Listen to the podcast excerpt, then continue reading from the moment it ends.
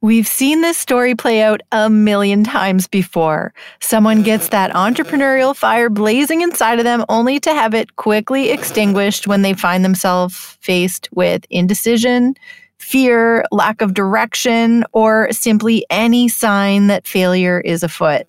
So many of us stop at the first sign that a profitable, life changing business might not be possible for someone with no prior business experience. Well, first, let me say that experience is not a prerequisite for starting a business, but willingness to learn, to get uncomfortable, and to fail is. And if you're looking for proof that failure and discomfort are both a prereq to stoking that entrepreneurial fire, let me direct your attention to the incomparable Matt Edmundson. A guy who admits to having had more failures than successes, he states humbly that his successes have simply outweighed his failures, and he makes it abundantly clear that in a world of e commerce entrepreneurship, the two are rarely sold separately. From shipping popcorn with his products instead of bubble wrap to generating $50 million of revenue worldwide from his own e commerce website, Matt proves over and over again what's possible when you start an online shop. He helps people uncover what they can sell to the tune of a collective $100 million of revenue generated from his e commerce students. And he shares his brilliant strategies that you can implement in your own business to stand out in a super saturated and noisy industry.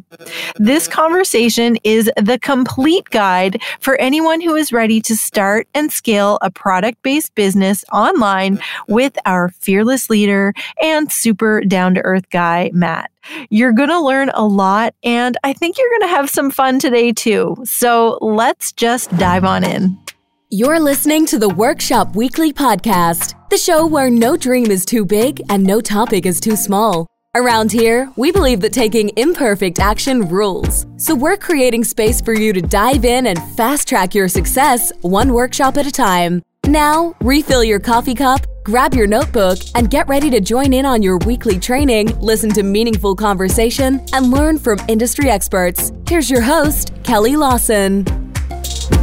Hello, Matt. Welcome to the show. I am so excited to get down and talk to you about e commerce today. How is it going in the UK? Thanks for having me on the show, Kelly. It's great. It's cold, it's wet, it's windy, and we're in lockdown still. So, all things considered, uh, there's definitely other places to live. But you know what? I can't complain. So, no, we're doing okay over here. Amazing. Sounds very similar to here. So, shout out from across the ocean. Matt, why don't we start with having you introduce yourself? Tell listeners how you came to be an e commerce guru. well, it all started, like most good things do, by accident and completely unintentionally. In 1998, I mean, we're going back some, a friend of mine came to me and said, Listen, I think I need one of these websites. Do you know anybody that does them? And I knew one company, one company did websites back then, and they charged a small fortune. And so I said to him, Well, I know this company over here, they're going to charge you a small fortune. I said, But there's some software I'm sure that you can buy that will help you. It was called Dreamweaver back then. So I said, If you buy that, I'll figure it out and then I'll do the website. You buy the software, I'll give you the website for free. And it's like, cool. I was like, cool. And so this was a long time ago, 22 years ago now. And so it started from there. And a few years after that, we did our first e commerce business in 2002. Again, I wrote all the code for it. And what can I say? Fast forward 20 years, we've turned over tens of millions of dollars where we've shipped products all over the world. We've bought and sold businesses, but none of it was designed. None of it was intentional. It was just like there was an opportunity and we kind of went, all right, let's have a go at that and see what happens. And that honestly was the whole background to the story. One of our most well known websites is a beauty website here in the UK called Jersey Beauty Company. And we launched this website in 2006. Okay. And we launched it in August 2006. And we thought, you know what? If we could sell between the end of August and the start of 2017. So those four months, if we could sell like 10 grand's worth of products, we would honestly have danced a jig. We would have been like, we've hit the jackpot. Well, we didn't sell 10,000 pounds worth of product. We sold 400,000 pounds worth of product. It went absolutely nuts really quickly. And so, up until that point, we'd done a lot of e commerce stuff, but it felt like we were stumbling along. And then at this point, we were kind of thrust into a whole different league, if that makes sense. And so, yeah, we've been riding the wave ever since. I'm not going to lie, it's fun. It's great, especially now with lockdown. But yeah, it all started by accident. It's a really great place to be stuck at home, just running an amazingly successful business on the internet right now. I think you're probably the envy of the majority of the world. Yeah, I appreciate it. I'm a very lucky chap. And let me tell you, I count my blessings every day. I think that's a phrase. And I do. I wake up and go, oh, thank God I'm in such an industry as this because I know a lot of people have it a lot worse than I do.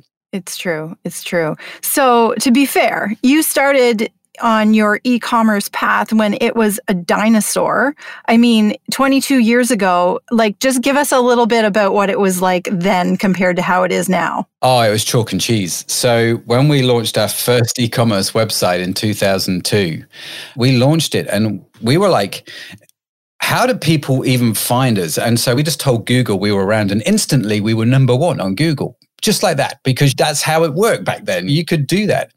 And people kind of were starting to understand what Google was and Facebook wasn't really a thing. And so it was complicated, let me tell you. The worst thing about it was the delivery mechanism. So when someone purchased a product from you, actually getting it to them was an absolute nightmare. We would have to take their parcels. I would literally, at the end of the day, every day, go to the post office, stand in the queue, get each box weighed, and then pay the postage in cash so I could then post that out to the customer. And of course, the Royal Mail, as good as it is, was absolutely rubbish for e commerce back then because no one knew what it was. We kind of had mail order catalogs, but that was about it. So, yeah, it was a very different world. It was a lot easier. I mean, it was a lot more complex in some respects, but it was a lot easier because no one else was doing it. The competition was so small. And in fact, the first e commerce business we did, we bought some products off a friend of mine. I was just like, I'm going to write an e commerce website. I don't know what I'm going to sell. I know a friend over here's got some products. Mate, can I sell your products? He's like, Yeah, sure, have at it. Go for it. And it's not how we advocate you do it now, by the way. But this is what we did. And six months later, he bought the business off me because it was doing so well. Amazing. I love these stories. So, back to your early success when you set up for that quarter and you really wanted to make that 10K and you blew it out of the water. What do you think made the difference there? What happened that shot it up above the bureau at that time? That's a really good question. And again, a lot of this comes down to right place, right time. And 2006, again, the internet was very different to what it is now. And Google was very different to what it is now. Andy, who's my business partner now, when the website started, he called me. He's like, Matt, we've got a sale. I'm like, how have we got a sale? Who in the world knows that the website is actually live yet? Somebody somewhere somehow had found it. Those kind of stories don't really happen now with Google just picking up a website and putting you straight on number one. So I think we were right place, right time. I think we were a little bit lucky. We were a little bit ruthless in some respects. We saw an advantage that we could exploit. So Jersey, I don't know if you know about Jersey. Jersey is a small island off the north coast of France. It is independently British. And Andy lived on Jersey and it had these gyms. He had two gyms on Jersey, and in Jersey was some beauty products in his gyms, which he sold. You know, these beauty products. One of the brands was Dermalogica, which is quite a well known professional skincare brand. And so we were like, well, let's just sell that online and see what happens. And he was like, yeah, cool.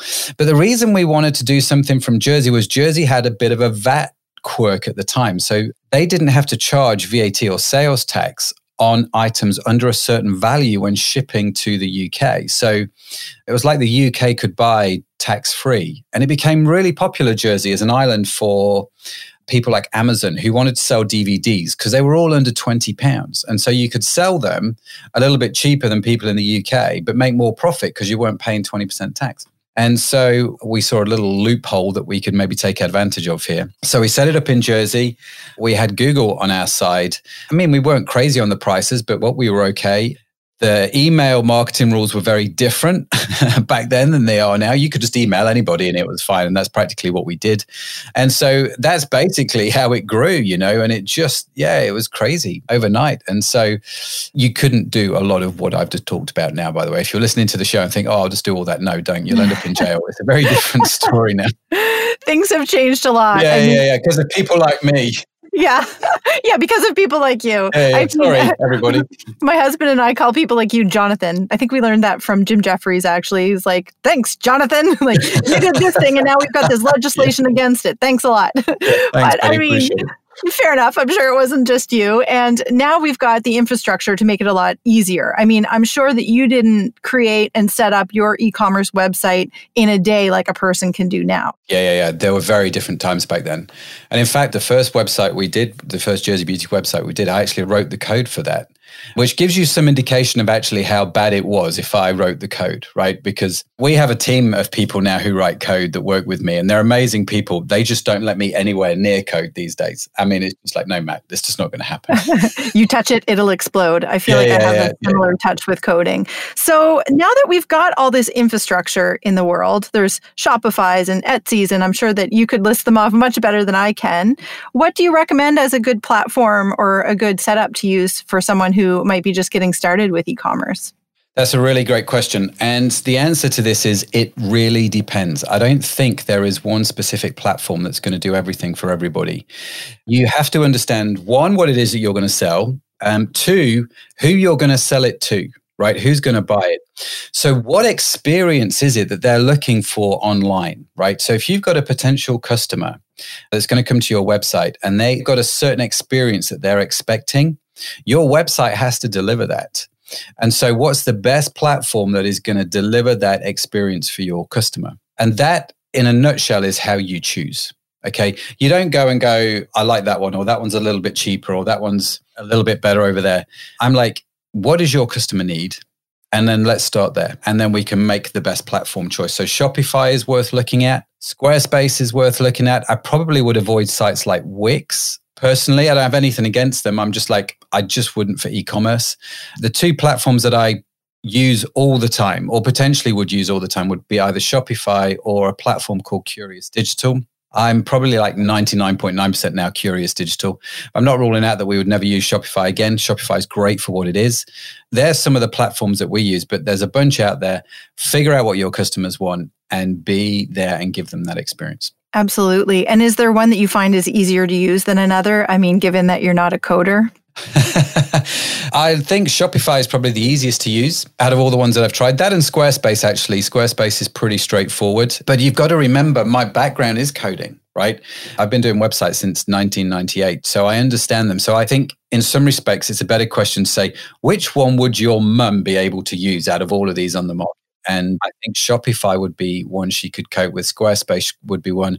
Curious Digital is a little bit more advanced. It's got a lot more features on it, but at the same time, it's really straightforward to use. But I think Shopify is probably a little bit easier if you're really scratching the surface on your technology knowledge. Absolutely. I can attest. I actually put up an e commerce website about two years ago. Full disclosure, I made exactly zero dollars and zero cents. However, I was able to set the website up in an afternoon, and I wouldn't identify as a tech savvy person. I'm not afraid of tech, but I don't have that background. My background's actually in healthcare, so go figure that one out. But I'm wondering though, because maybe I stopped too soon, or maybe I didn't give it a fair chance. I really just kind of looked at the bottom line and went, this isn't working, goodbye, and kind of moved on. But what metrics should people be looking at when they have an e commerce website other than the obvious one? Yeah, and that is a really important one, obviously, is turnover, but actually more importantly, profit. So there's a lot of metrics to look at. I mean, let me ask you, Kelly, what was the website you were doing? What was the e-commerce site? Yeah, it was Shopify. So you were doing a Shopify site, and what were you selling on the site? I was selling digital products, so photography guides and things like that. Okay.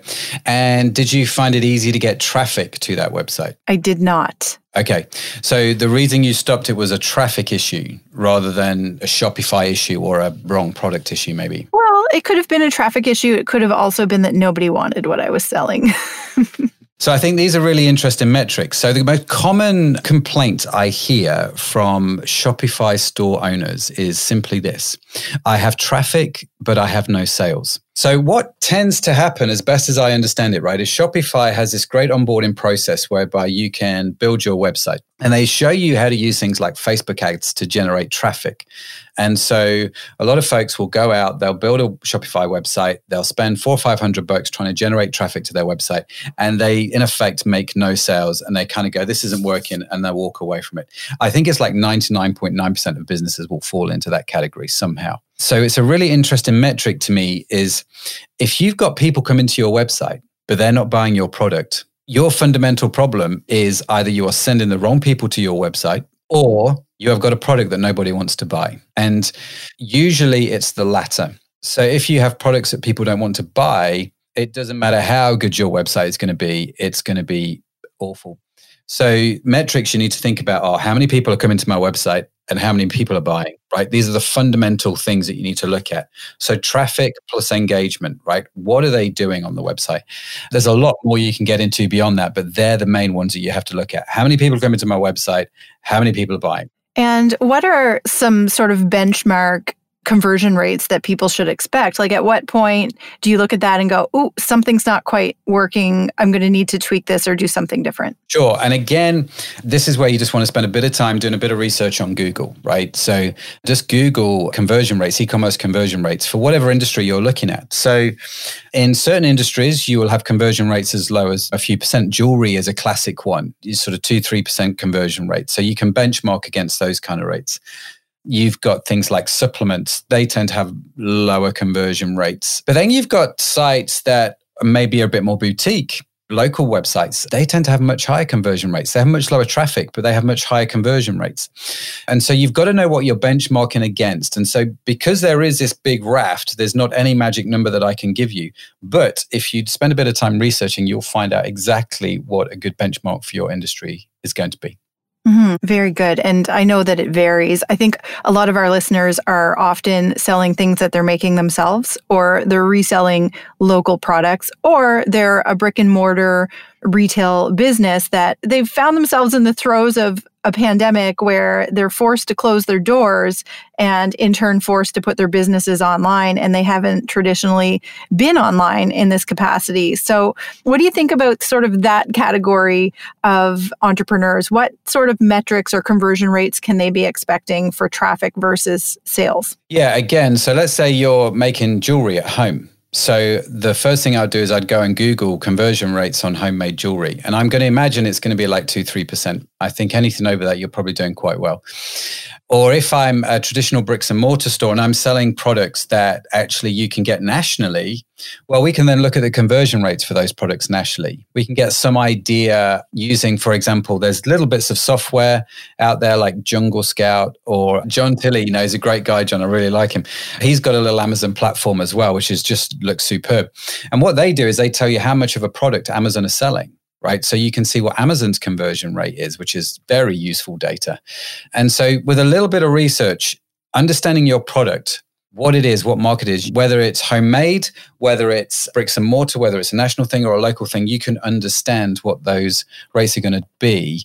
Just don't expect them to be high. The highest conversion rate I have ever seen on a website was 23%. Typically, they're like between 3 and 10%.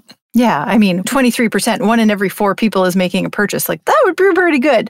So it sounds like it's very much a numbers game. And really, the goal then should be to get as many eyeballs and as much traffic. I mean, obviously, the right kind of traffic on your website is humanly possible. So, what methods do you recommend that e commerce entrepreneurs use to get that traffic and to get those eyeballs on their products? Yeah. So, there's these seven pillars of e commerce marketing, we call them. There's seven different things to think about. I think if you're a local business, if you're a brick and mortar store, if you're making stuff at home, you can't neglect things like the power of putting a poster in your shop window.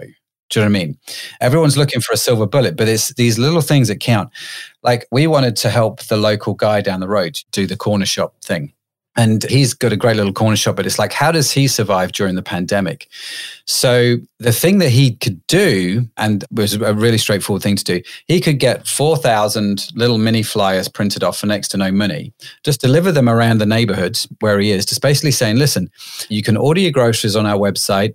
You can either do click and collect or we will deliver for free to you because they're in the local community. And our deliveries are going to be between four and five every night. So if you order before three o'clock, we'll get it out to you same day kind of thing.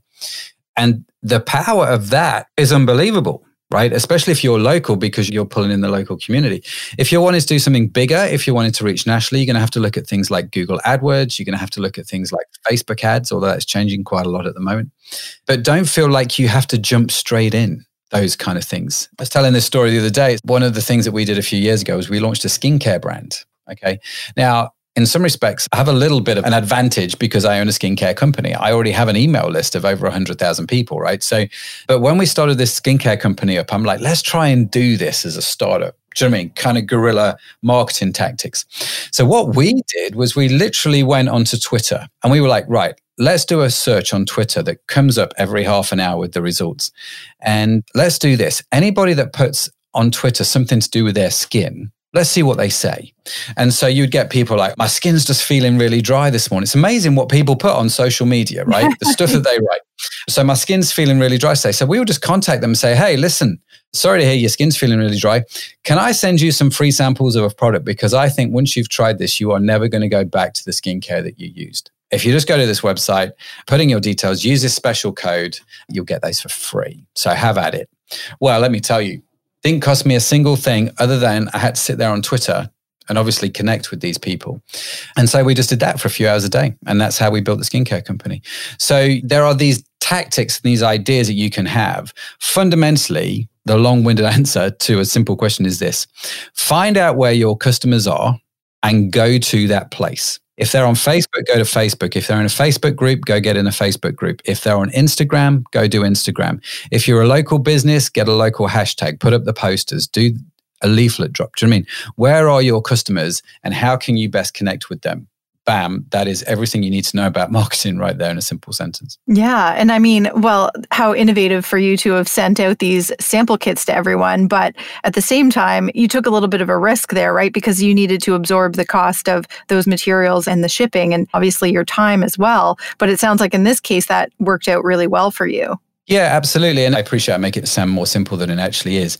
We sunk the cost of the samples instead of spending the money on marketing. So we were like, it's going to cost you. I was having a conversation with a company three days ago, right? It costs them 23 pounds to get a new customer.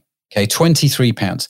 Now, that's whatever it is, 30 some dollars, right? let's say it's 35 bucks to get a new customer. That's some profit you've got to have in that first order to generate that money just back on. If I took that $35 that I'm currently spending on Facebook ads and I put it over here and spent, say, 10 quid on creating something that's really remarkable, and give that away, are they likely to become a customer? Yes or no? And so it's a really interesting way of thinking about it. You don't just have to go down the traditional Google Ads, Facebook, especially if you're making stuff, especially if you're a local business. It's such an advantage that you have over the big boys that you can be that creative.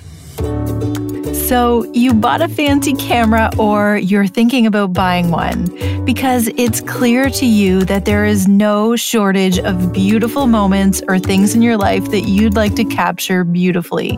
But the record scratches because all the dials and buttons and settings are standing between you and your life in stunning photos. Well, my friend, I have just the fix the Ultimate Photography Starter Kit. This free resource includes a recommended equipment list, quick start checklist, and a beginner's guide to creating natural poses and candid moments to give you the confidence you need to dust off that fancy camera and start documenting your moments so they can last forever. The Ultimate Photography Starter Kit is completely free and it is everything you need to get started. So grab yours today at kellylawson.ca slash starter kit. That's kellylawson.ca slash starter kit and I can't wait to see your framers in my scroll.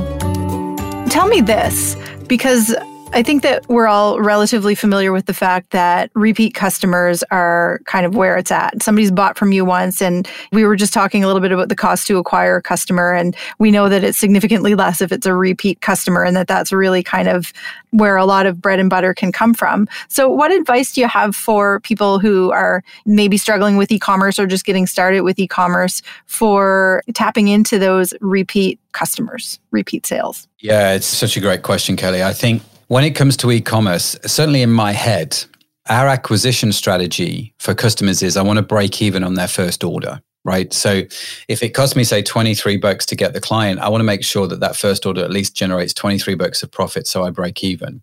Because I know full well that if my systems and my thinking and my marketing and my customer experience and the product are all bang on, this customer will buy from me again. So much so that 60% of my revenue comes from repeat customers. Okay.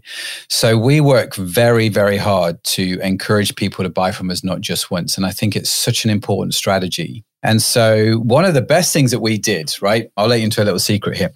One of the best things that we ever did was simply change our packaging. Okay. So we kind of have this product, right? So let's take something like Dermalogica. We have a product which people know and they're very loyal to that skincare brand, right? Ladies, especially, you will know if you have a skincare product, you are not changing for anything if it works, right? Am I right? It is a fact. However, I have recently changed, so I'm very interested. Okay, well done. So we take advantage of the fact that we know that people aren't probably going to change. And it's actually very difficult for me to get people to change. We've tried all kinds of various different things. So we're like, how can we make the whole experience better? And so there are a bunch of people selling the same products on the website at a similar price. How do I differentiate myself? And so what I did was I ordered the products from all of my competitors. And I recommend you do this on a regular basis if you're in e-commerce. Order from your competitors' websites, right? And whenever we do coaching with customers, the first thing we do, I just go on a shopping spree and buy stuff from everybody's website. It's brilliant. And so the products arrived. I'm interested in knowing how quickly they arrive, what courier they used. Was the courier nice or was he a complete moron?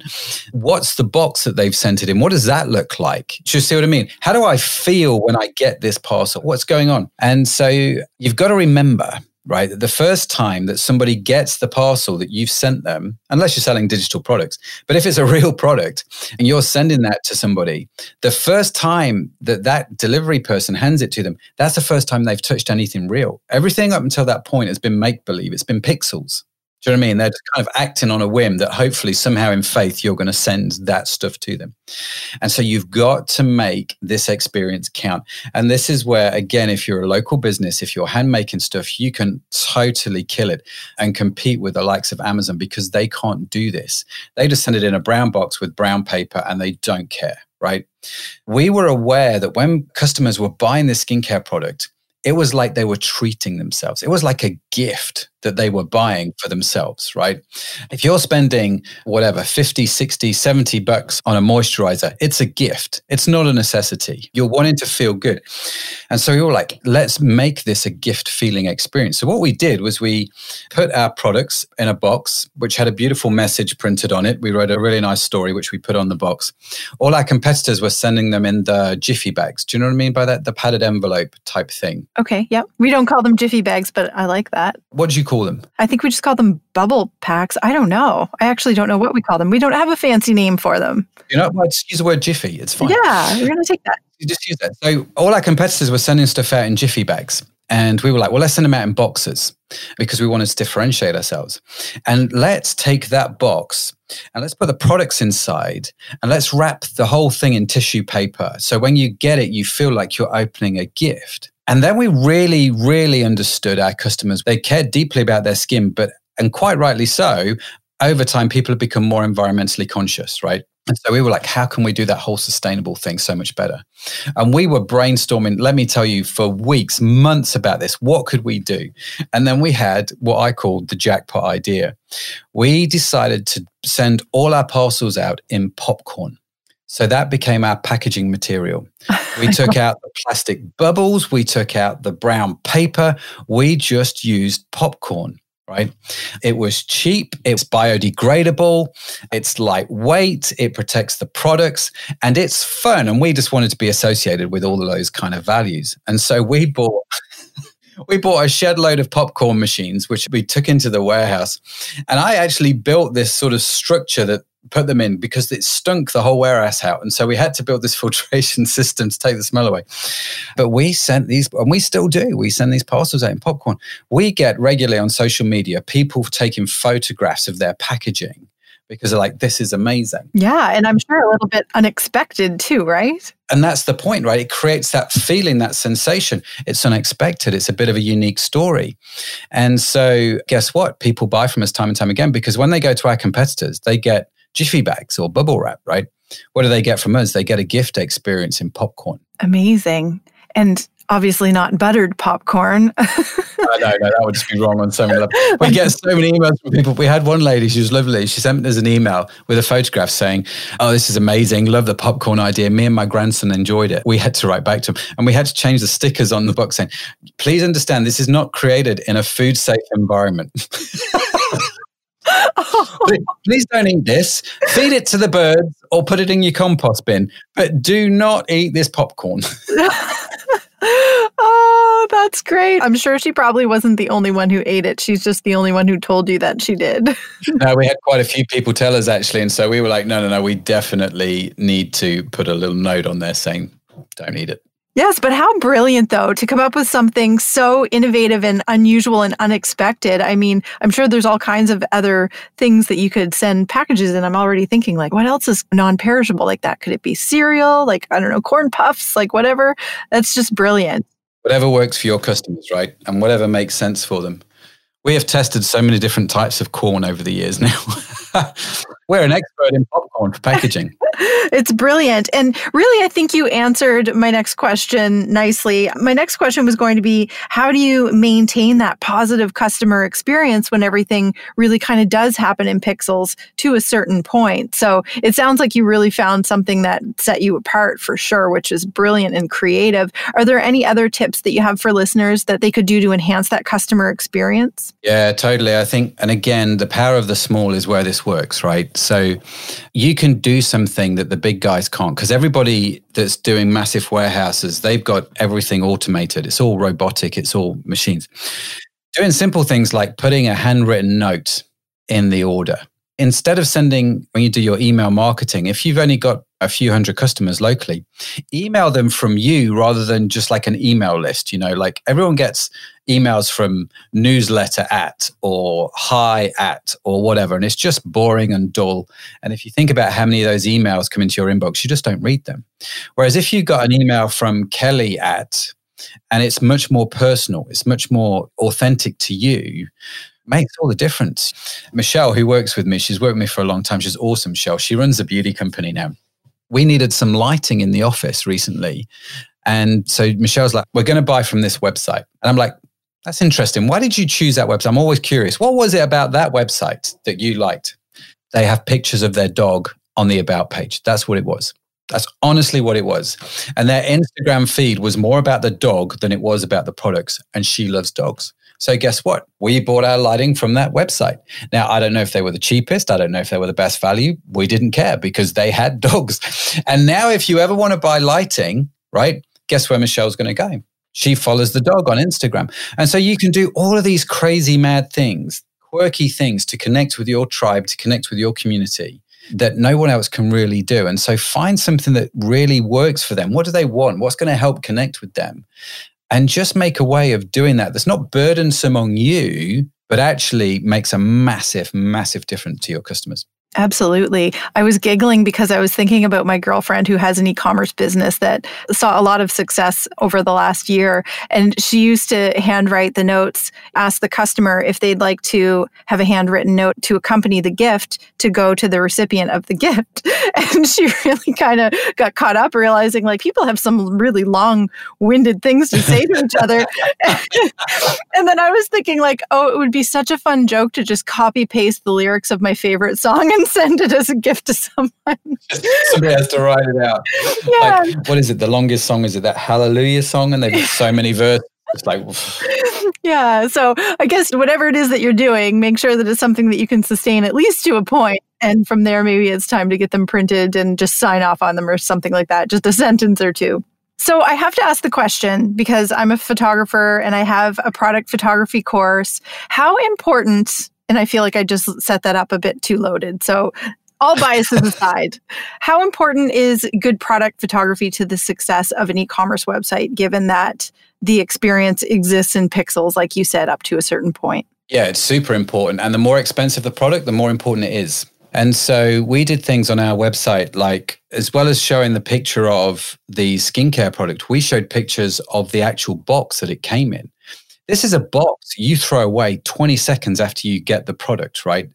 but people want to know what the instructions are on the back. We can put them on the webpage, but they want to see them. So we did like 20 photographs just around the box and the products. And so I think it's super important to have really good photography. Now, let me caveat that by saying actually doing high level photography now has never been easier and you can do it with i don't want to preempt your course obviously but you can do it straightforward with a mobile phone these days it's not complex and so you need a mixture of the sort of the product shots you know with a white background that people expect a mixture of those with lifestyle shots somebody holding the product somebody smiling and all that sort of stuff but yeah i think product photography is a massive deal i think product video is becoming a bigger and bigger deal mm-hmm. too and Absolutely. so another way to differentiate do videos about your products. Absolutely. And our course actually has lessons about using your mobile device to take product photos because recognizing the fact that it cuts down your workflow significantly and the fact that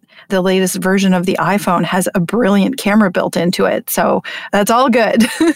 yeah, it is. We did this test in our office actually. I was so convinced of this. We set up in our window a little white table with some tissue paper on the window to diffuse the light. And I took some photos with my smartphone tweaked them in Lightroom, and then sent those off to a client versus the photos that were done in the professional studio. I won. Did you? Amazing. The things that we have at our disposal now for taking great photos and great videos, it's easier than ever. Like back to the beginning of our conversation when you were saying Google shot us up the ranks and we were so lucky to have the ability to do that and none of this legislation was in place. Well, okay, that part came easily for you, but I'm sure that the production and the photography and things like that were probably a bit more tricky back in the day. They were. so I need to ask if there's any e-commerce websites that inspire you. And also you have a free masterclass that we're going to need to talk about as well, because I think that that offers a lot of value to listeners to get access to all of your expertise and all of your secrets. So let's start with talking about your masterclass. So, yeah, if you want to know more about the masterclass, we have an e commerce course where we deep dive into everything. I mean, properly deep dive. We did this course at the start of lockdown to help the guy who was a shop around the corner. And we got a, a whole bunch of folks in on a live webinar and recorded it, and it was great. And so you can definitely get access to that. Just head on over to the website, mattedmundson.com, and just follow all the links there. It's really straightforward. We'll make sure that we include all of that in the show notes so it's really easy for listeners to access. And I'd like to hear a little bit about since you're teaching this to other entrepreneurs, do you have any success stories that you'd like to share or even any e commerce entrepreneurs that you admire that inspire you that listeners can take a look at? Yeah, I mean, you could talk about Jeff Bezos, but Jeff Bezos is Jeff Bezos, right? It doesn't apply to me. It's not in the same league as me. And I mean that with all due respect, Jeff. The guys that inspire me honestly, the guy in the corner shop who decided, you know what, under lockdown, I'm not just going to sit down and take this. I'm going to do something a little bit different. The restaurant guy who put his menu online where people can order and then do click and collect, and he stands on the road as they come past and delivers their products. He's not making as much money, but he's doing something.